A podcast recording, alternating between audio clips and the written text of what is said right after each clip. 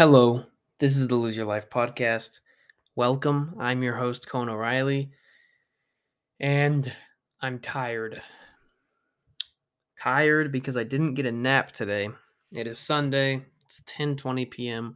It's raining outside.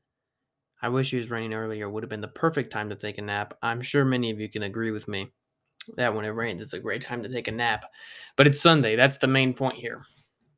Why is it that every day after church, I'm always so tired?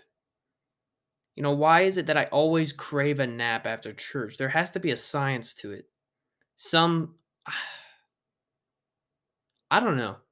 I've been thinking about it, thinking about it, thinking about it. Maybe it's just the spirit overwhelming your soul so much that your body starts to get tired. I don't know. If anybody has any say as to why it happens, maybe they have scientific proof or theories, please write to me on Spotify. I'd love to hear them because I really want to know. Because I don't know, there's something about a nap after church that's just like no other. I can't describe it. You know, sometimes I take naps and I'll wake up really just, oh man, I feel terrible, very, very groggy. Uh, my head hurts, you know, I'm sweating, my hair's all messed up, and it just sucks waking up from naps sometimes. But on Sunday, I take a nap, wake up, feel great, feel awesome.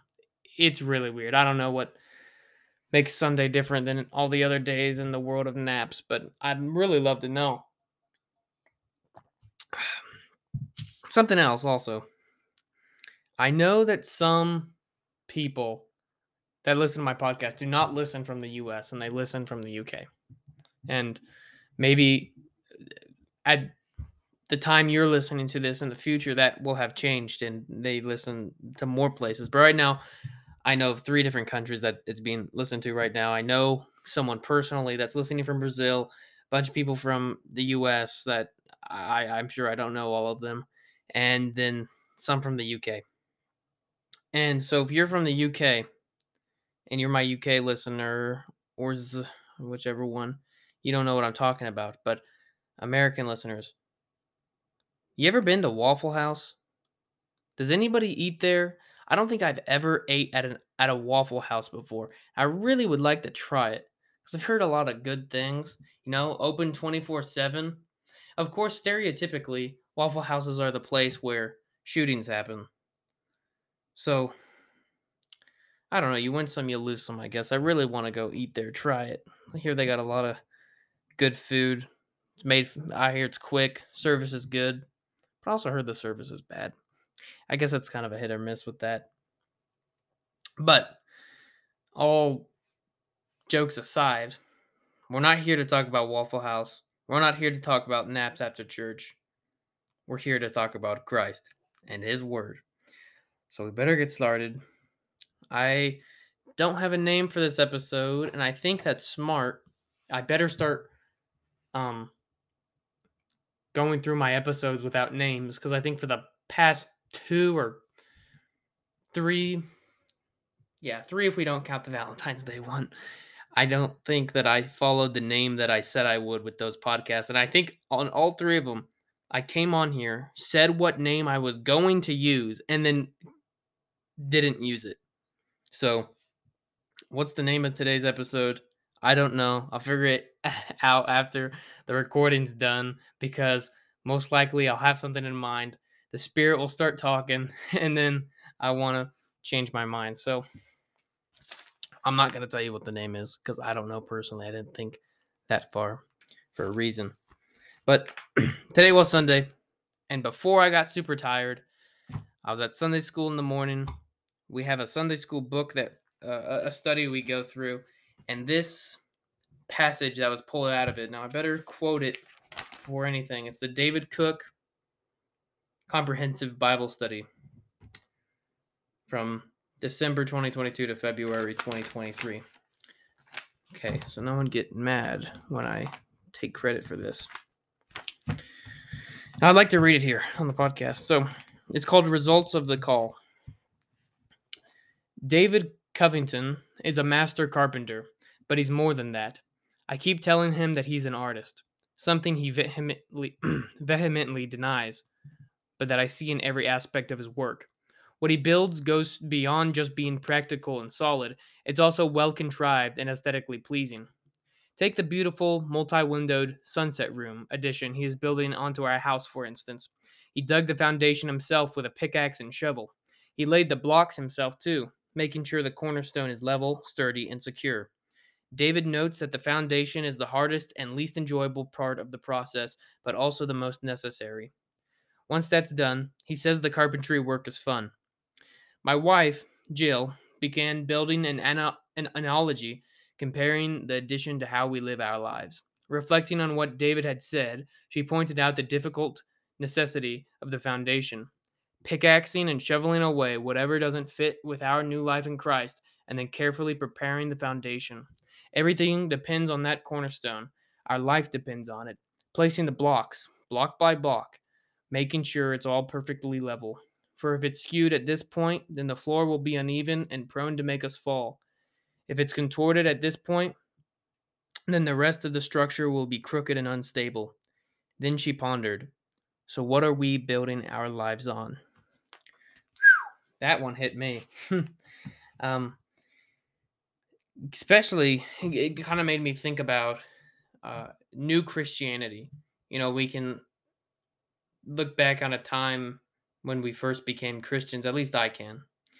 And, you know, I think you're starting to put things together and you're like, okay, well, I'm a sinner. I need to get this out of my life, this out of my life, and this out of my life. Get the small things out of your life, right? Or the, or sorry, the big things out of your life. And reference the last episode, getting the camels out of your life, the big things, the easily noticeable things. If you're at the bar drinking all the time, okay, you stop doing that.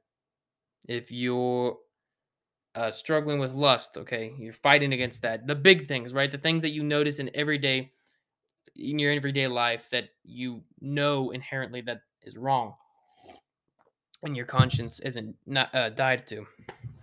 And so you start to get those out of the way when you first become a Christian, and then you continue on in your relationship with Christ, and things seem to get easier. They seem to get better. But the more you read the Word, the more you grow with Christ, you realize getting rid of my lust, getting rid of drinking, getting rid of sex, it's not all I have to do. There's more. There's more that has to be done. There's more things in my life that I must get out. Maybe it's the things, the hobby you're pursuing, or the people you're with. It could be anything at all. And, you know, in the story, it talked about how the carpenter said, you know, pickaxing, pickaxing and shoveling isn't fun. And I'm not a veteran Christian. A veteran is someone who has served but is now retired. And as long as I live, I will not be a veteran. So I'm not a veteran. I can't speak from a lot of experience, but I can speak from a lot of experience that we have to continuously take things out of where the foundation needs to be built. We need a pickaxe, we need a shovel, and we just need to continuously give our lives to Christ, continuously serve Him, continuously say, This shouldn't be there, this shouldn't be there, this shouldn't be there. And you have to make the choice yourself. No one else can make it for you. I'm sure, you know, I've said that a bunch on here. You have to say that this cannot be in my life. This, though I may not think so, though I may not know it at the time, you have to pray on it. That may be uh, affecting your relationship with God. That may be something that is bad for you. You know, you, you go and do it and you say, well, it's all right. And then you, you're done doing it and you say, wow, I, I just sinned. But I can, I think I can do it without sinning next time. And you go, you do it, you sin. You say, I'm sorry, Lord, but I think I can do it without sinning next time. And this is a continuous process over days, weeks, months, years. Hopefully not. Hopefully, you take the initiative through Christ's power, by his will, to say, okay, I need to stop trying to make things better by diving into sin and going into the darkness and I need to make things better by stepping into the light of Christ. And there's a saying that going or converting, I should say, to Christianity from whatever you were ag- agnostic, uh, false Christian, Buddhist, Hindu, Jew, whatever you were.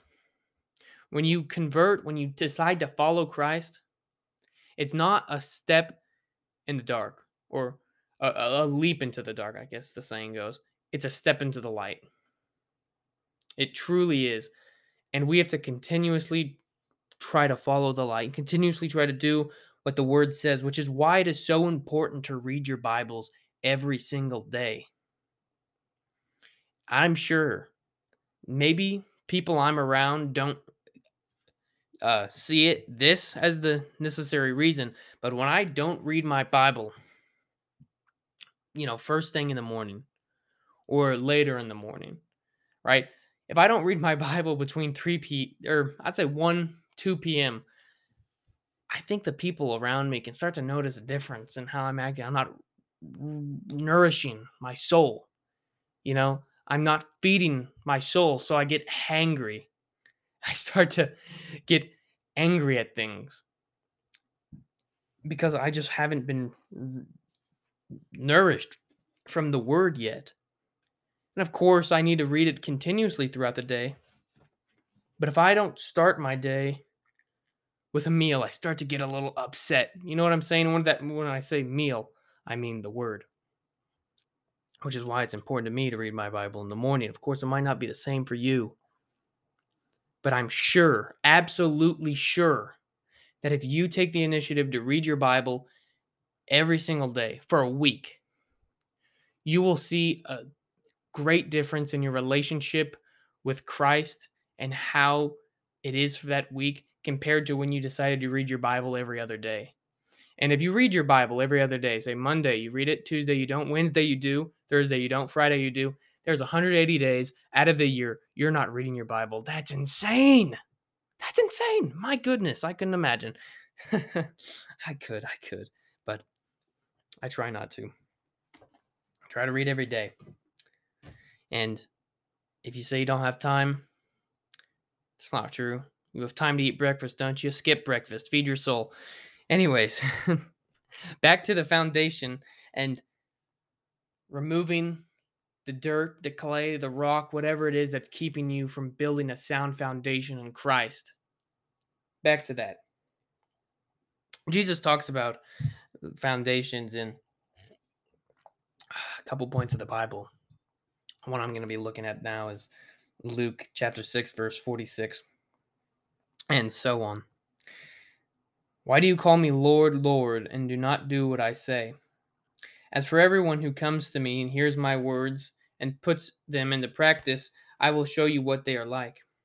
They are like a man building a house who dug down deep and laid the foundation on rock. When the flood came, the torrent struck that the house could not shake it. Or the torrent, the torrent struck that the house could not shake it, because it was well built. But the one who hears my words and does not put them into practice is like a man who built his house on the ground without a foundation.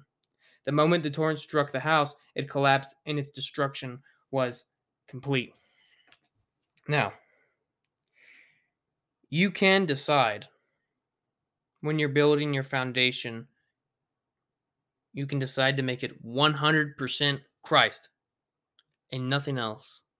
And your house, figuratively, will be built on a firm foundation, will never be shaken. Right?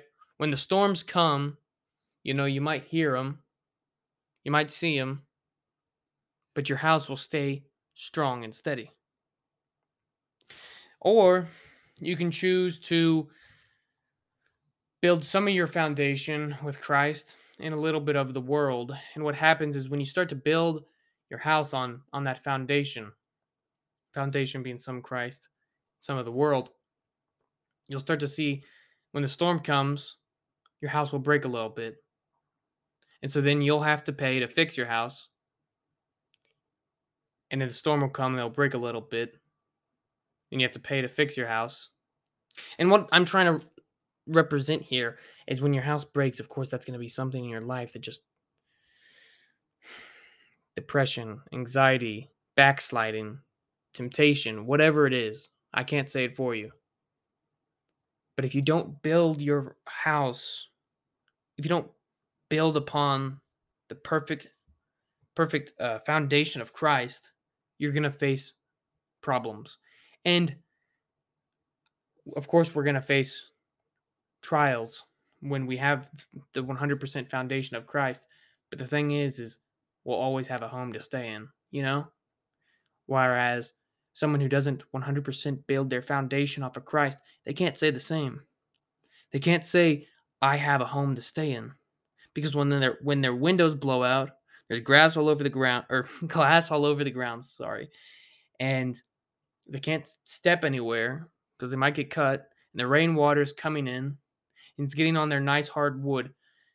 And and my father, he would shake if if if he knew that there was water on his hardwood floors. I'm sure he's losing sleep right now over the thought.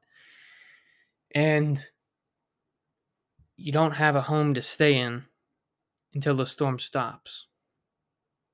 And then the storm stops and you try to rebuild. And then another storm comes, knocks your house down. You know, Jesus says it here in in verse 49. Right? The moment the torrent struck the house, it collapsed and its just destruction was complete. There's going to be a time where you no longer can rebuild. You have to choose now. If if you're building your life right now on a foundation that's some Christ, a lot of the world, or a lot of Christ and some of the world, you need to decide right now, while the waters are still still, to tear your house down, to chip away all of your foundation and replace it with 100% Christ, to build a sound and secure house and of course, as an analogy here, on the foundation of Christ. And that is how you will overcome trials and quote unquote problems. Right? And I don't want to, I don't like saying that without context because it makes me feel like I'm preaching a prosperity gospel. Because don't get me wrong at all. Christianity isn't sipping fine drinks on a beach in the sun and w- warm sands of California. It's nothing like that at all. It is not paradise. Right? Not not uh well, how do I explain it? In Christianity, you have an overwhelming joy filled with your soul. But there are trials. There are tribulations that come with your faith. You are constantly being attacked by people who don't believe it. You're you're you're told that you indoctrinate people, you get ridiculed for sharing your faith, and among many other things of which I can't name because I haven't experienced them yet. Those are kind of the type of problems that you'll face because of your faith. Sometimes you'll experience falling out with relationships. And yeah, it's hard. And it sucks. It it does. I mean, there's no getting around that but it's nothing compared to what comes afterwards. I would rather live my life with Christ, have no friends, no family, be the most unlucky guy in the world. That if I tried to cut down a tree with a chainsaw, my chainsaw stops running as I'm halfway into the tree. Some of you might know the pain. It happened to me and my dad today. So we had to go back to our house and get some tools to get the chainsaw out of the tree. And I'd rather be the most unlucky guy in the world and have eternal life with Christ after I die than live a hundred years on this world in complete pleasure, getting high and drunk and having the, as much sex as I want. You know, whatever the common man says his pleasures are. Has have all the money in the world. You know, I I I would and, and, and if I did those things, and I lost my soul, I wouldn't want that. I wouldn't want all the riches of the world and to lose my soul. and go and suffer in the fires of hell compared to living the most unlucky life ever. No family, no friends, no money, whatever it is, as long as I can be with Christ in the end of my life for eternity. See, that is the foundation that I wish to build upon. I hope it's the foundation you wish to build upon. Because 60 years, about the average lifespan, let me tell you, 60 years of pleasure is not worth an eternity of pain. And throwing out the word eternity is dangerous when speaking to people who are lost. Because eternity is just a word, it's not a number. To put it into, into perspective, sorry, let me give you a ballpark number. However old you are right now, maybe you're 20. I want you to imagine every moment you can think of in your life right now, every day you've woke up. Think about all the time that has passed in your life 20 years worth of lifetime you have lived. Now, imagine you lived five of that. So you lived 100 years, five times what you've already lived. That's more than double what you've already lived right now. Think about how much time that is 100 years. Now, if you spent 100 years in hell, you would be no second closer to the end of hell at the moment you turn 100 in there, or you spend your 100th year in there, than the second that you got there. At the end of a hundred years, you will be no closer to being done with hell than when you got there. Let that sink in. Eternity is a long time, very, very long time. So make the choice. Make the choice to follow Christ. That's scary. Now, of course, a lot of people Trust me, I'm one of these people. Don't like just one Bible verse, they like many. So I got another one. I think we mentioned it. Sorry, I keep referring to this podcast as we. My dad alerted me to it um, about it uh, the other day about how I keep saying we and our when referring to the podcast. Force a habit, you know. It's what I used to say a whole lot. So I have prepared for you another verse, Matthew 16. We I mm, I talked about it the uh, one of the other podcasts. Uh, Matthew 16, 24. Then Jesus said to his disciples, Whoever wants to be my disciple must deny themselves and take up their cross and follow me. Whoever wants to save their life will lose it, whatever, but whoever loses their life for me will find it. What good will it be for someone to gain the whole world yet forfeit their soul? Or what can anyone give in exchange for their soul? This here, you know, I believe with the analogy that we've already been given about chiseling away at the dirt and the stone, pickaxing and shoveling away what will make your foundation not good, right? Keeping that sin in your life. With that analogy already, we look at this verse with a new set of eyes, saying Jesus is saying, pickaxe and shovel the, those things out. Stop saying you want that. Stop choosing that over me. Follow me, he says. Take up your cross and follow me. And I'm sure you guys have heard the story when Jesus had to carry his cross. It's a heavy burden be he was beaten to the point of unrecognition. He had to carry a cross through the city of Jerusalem, so much so that somebody had to help him carry it because he could not carry it by himself. And he calls you to carry a cross. Heavy, heavy piece of wood. Right? It's not going to be easy. He doesn't say you're going to fly on a plane with a cross and manage it. He says you got to carry your cross and follow me. And there will be a point where you do rest. You're going to carry your cross for who knows, 100 years, 120 years, some people might live.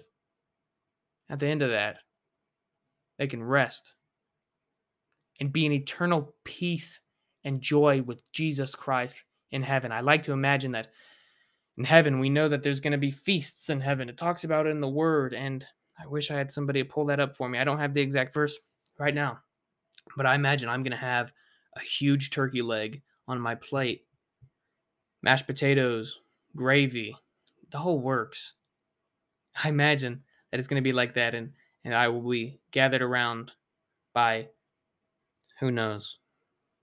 Abraham Lincoln might be one. I don't know. Martin Luther King Jr., my father, my mother, anyone and everyone who is a believer in Christ, I imagine will be around me, sitting by me in my table, and I'll be enjoying my food, enjoying the company, and most importantly, I'll be enjoying the presence of Christ.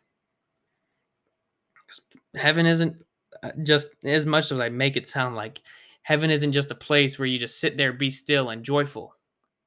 We'll, we'll have jobs, we'll have houses, there'll be feasts. It'll be amazing. It'll be heaven. It'll be awesome. So, please make the choice, brothers and sisters. Make a choice to clean up your foundation or clean up the area in which it's going to be built and build 100% your foundation with Christ. So you may build up a house that is sturdy and stable and ready to withstand all the storms that life can bring you. And also, on your front door, install a very, very good lock because there's this one guy and this is this is also just an analogy please don't take this literally but take it literally in another way. There's this one guy who really likes to break in and try to mess stuff up. Satan, that's it. If you didn't know already who I was talking about, it's Satan. Get a lock on your front door. Get a good foundation, a good lock, pay the extra money, right? It's not going to seem worth it at the time, but trust me, it is. Get a good lock. It's worth it 100%. Okay. Now, to close, I want to say again if you have scientific studies or theories or comments on how I get so tired after church, please, please, please write to me on Spotify. When you listen to this episode, there should be something where you can type in eh, into Spotify. I'm not sure. I'm not so well versed in it. I just know it's there. Type and tell me, please. Please, I want to know so bad. And if you have any questions, comments, concerns, thoughts, anything at all about the podcast, please write to me there. It is all completely private. People cannot see what you write. Only I can see what you write. If you have ideas on, on the, what you want to hear, please write them into me. And if you have something at Waffle House you think I should try, please write that into me as well. Um, and prayer concerns. I, I'd love to pray for anybody who's in need. So, brothers and sisters, read your Bible every day. Trust in Christ. Build your foundation up.